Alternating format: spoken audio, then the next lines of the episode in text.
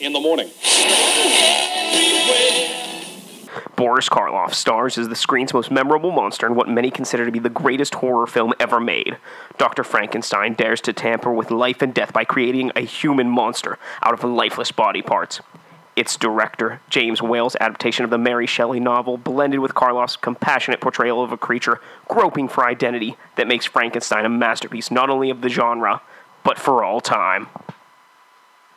I'm Corey, And I'm Paul. and we are the, B Movie Bros. Here review B movies to the best of our ability. Sometimes we get off topic, but randomness is a gift. And uh, here we are on a special edition um, for what is it? Uh, Universal Classic Monster Movies Month um, with our friends over at. See, we had Black Cat Shadow, who reviewed The Wolfman, uh, Terrible Terror Podcast, who reviewed Creature from the Black, Black Lagoon, Paranormal Pativity Podcast, the who reviewed The Mummy, Back in Time Podcast, reviewed Dracula, Creature Feature Podcast, which reviewed The Invisible Man, and uh, Dave's Pop Culture Podcast, who reviewed Phantom of the Opera. And if you couldn't tell by the uh, description on the Legacy Collection version of this DVD, we are reviewing the 1931 version of Frankenstein. Hell yeah, the king of the Universal monsters.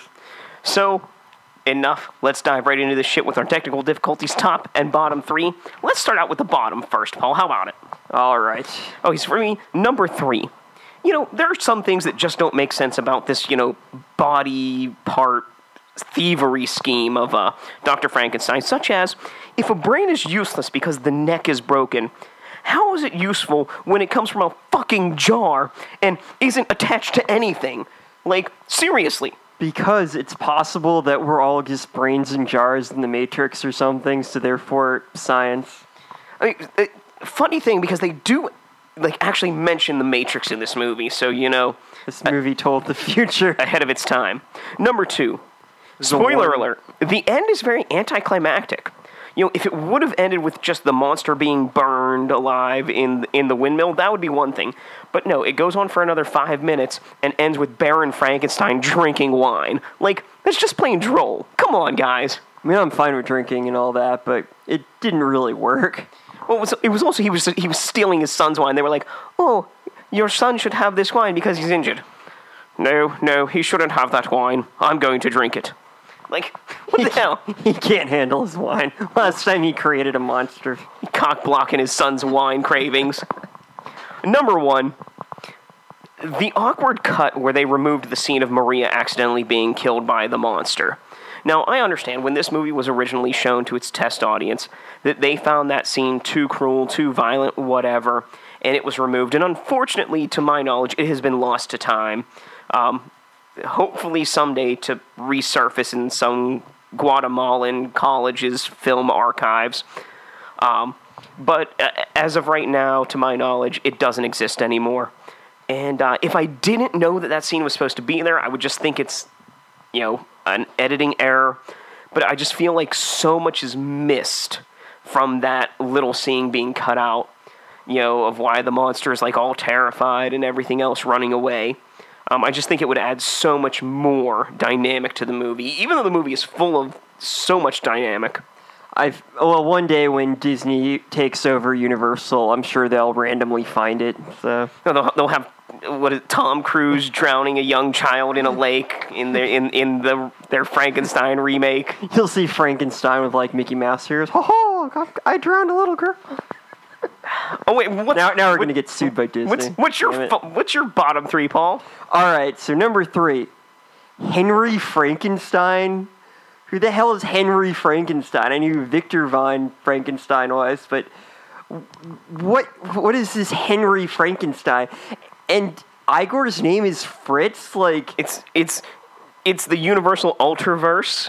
You Yeah. know, you, you had you had the novel verse, which is like the actual novelizations, and now you have the Universal, you know, movie verse of the 1930s and through the 50s. You know, But Henry and Fritz, like that, just I, I don't recognize this reality anymore. I mean, I, I think we're in the.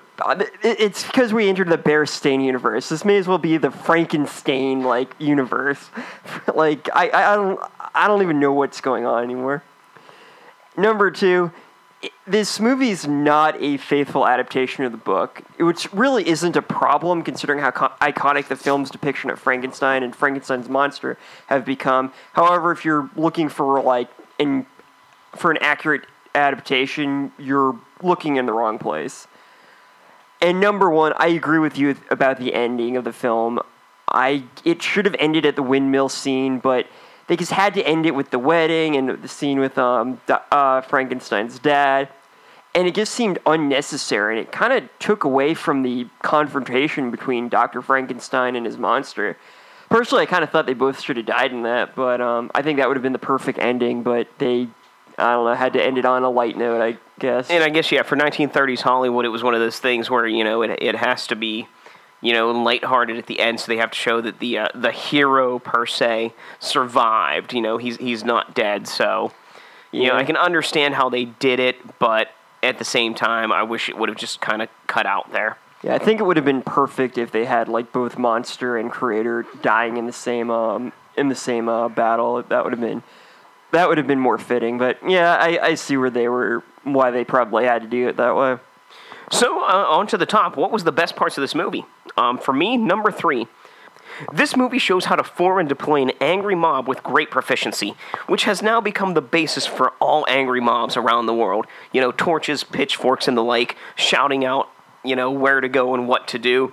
And you know what? It's actually a pretty awesome scene. It's like a how to for, like, starting an angry mob.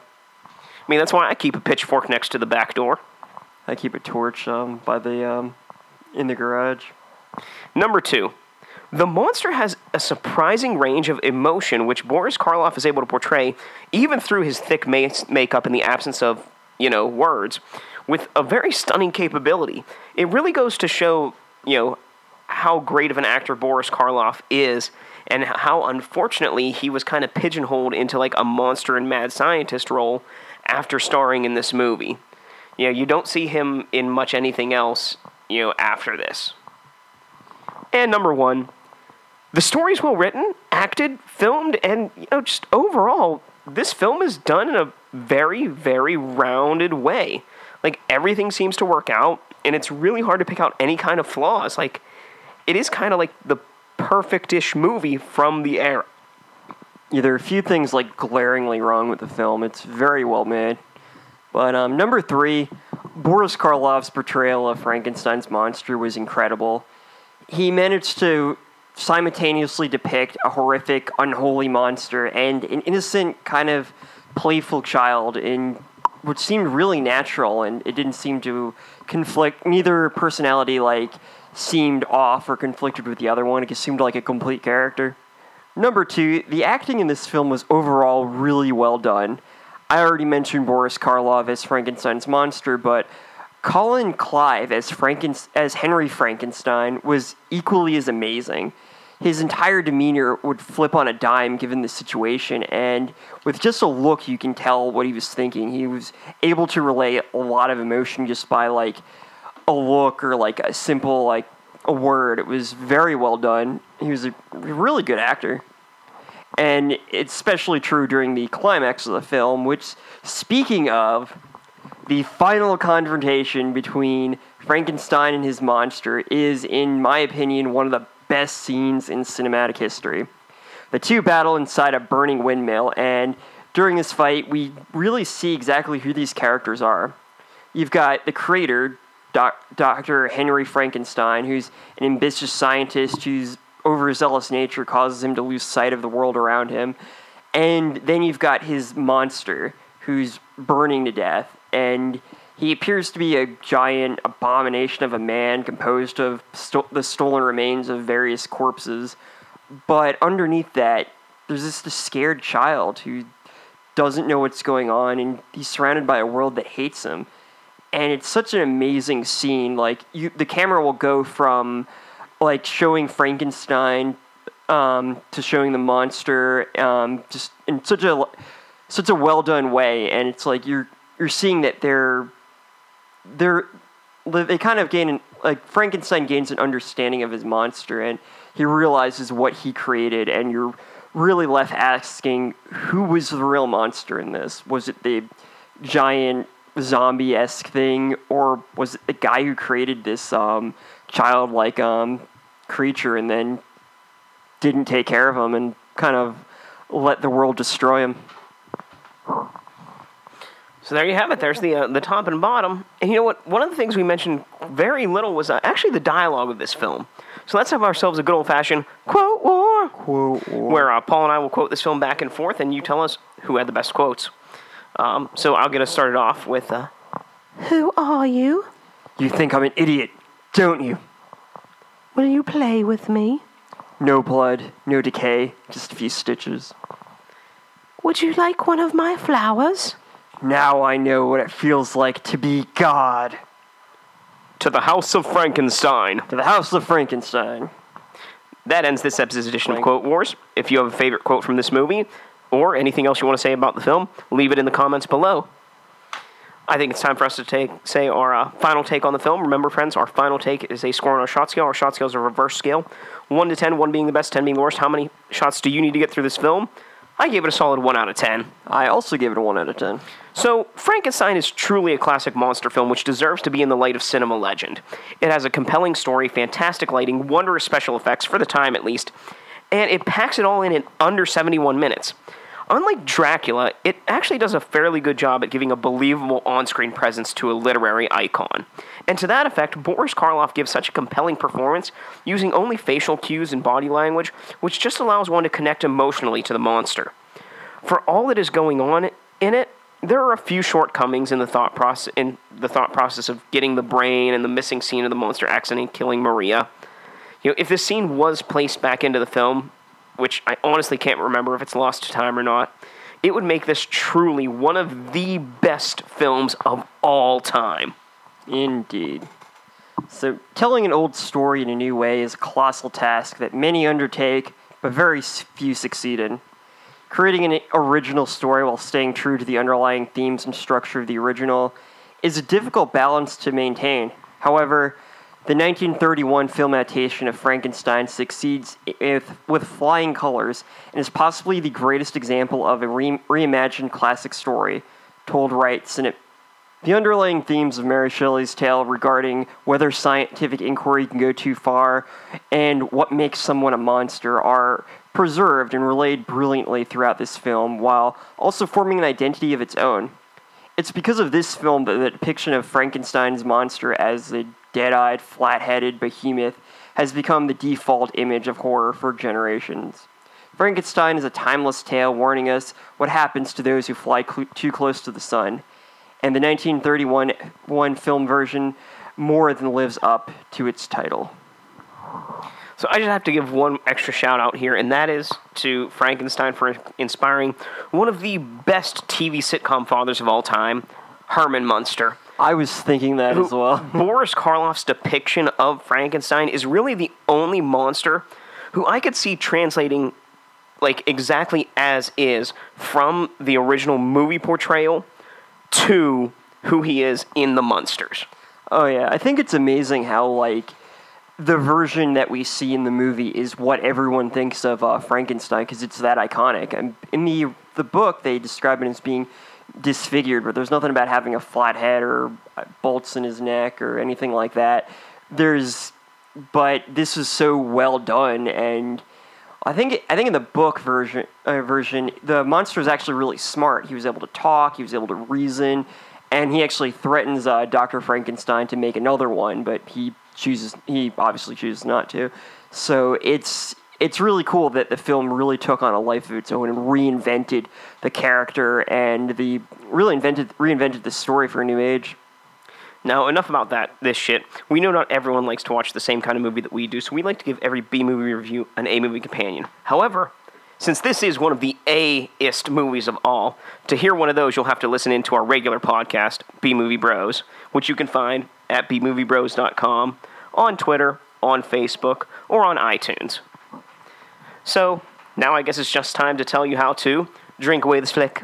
Drink away this flick. Come on and grab your drink. Let's drink away the flick. Bum bum bum bum. We'll give some drinking games for this film, but remember, friends, drink responsibly. Number one, every time someone uses the word crazy, take a drink. Number two, anytime an electrical equipment is shown, take a drink. Number three, every time someone scares the monster, take a drink. And number four, whenever someone was referred to with a title such as Dr., Baron, Herr, etc., take a drink. Every time Elizabeth talks about her wedding, take a drink. Every time Fritz's name is mentioned, take a drink. Every time Frankenstein's monster groans, take a drink. And every time you see an outside view of Frankenstein's castle, take a drink. And those are your ways too. drink away this fleck. Well, we've reviewed one of the movies here for uh, Universal Monster Month, so uh, I guess we should rank that like we do our other months on our you know regular show. So uh, in the number one spot for us is uh, Frankenstein. Yeah, it was a pretty stiff competition, but you know, Frankenstein overall won out. And you know that that might be a uh, a good thing overall because some of the Universal Monster movies just don't quite hold up as well as Frankenstein. Yep. So, So- before we go, we just want to say thank you to our fellow podcasters for letting us be part of this event, and it's been a lot of fun. So until next time, friends, we hope you join us on our podcast at some point, B Movie Bros. And until then, be brave, be alive, and be back for more. Get over next. Vaccine, tror jeg.